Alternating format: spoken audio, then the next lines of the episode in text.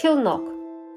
Ткацкий челнок – рабочий орган ткацкого станка, прокладывающий уточную поперечную нить между нитями основы при выработке ткани. Самый простой челнок изготавливался из плоского узкого куска дерева с насечками на концах для прикрепления утка пряжи. Более сложный челнок включает внутри катушку, шпульку. Ткацкие челноки веками изготавливались из катушечного кряжа, дорогой древесины, бука, граба, хурмы, пальмы. В начале 20 века для их изготовления стали применять особым способом прессованную древесину – лигностон. Часто челнок делают из древесины цветущего кизила, потому что он должен быть прочным, противостоять раскалыванию и должен иметь очень гладкую полированную поверхность. Первоначально челнок протаскивали туда-обратно через основу из руки в руку, что было довольно медленно. Только в 1733 году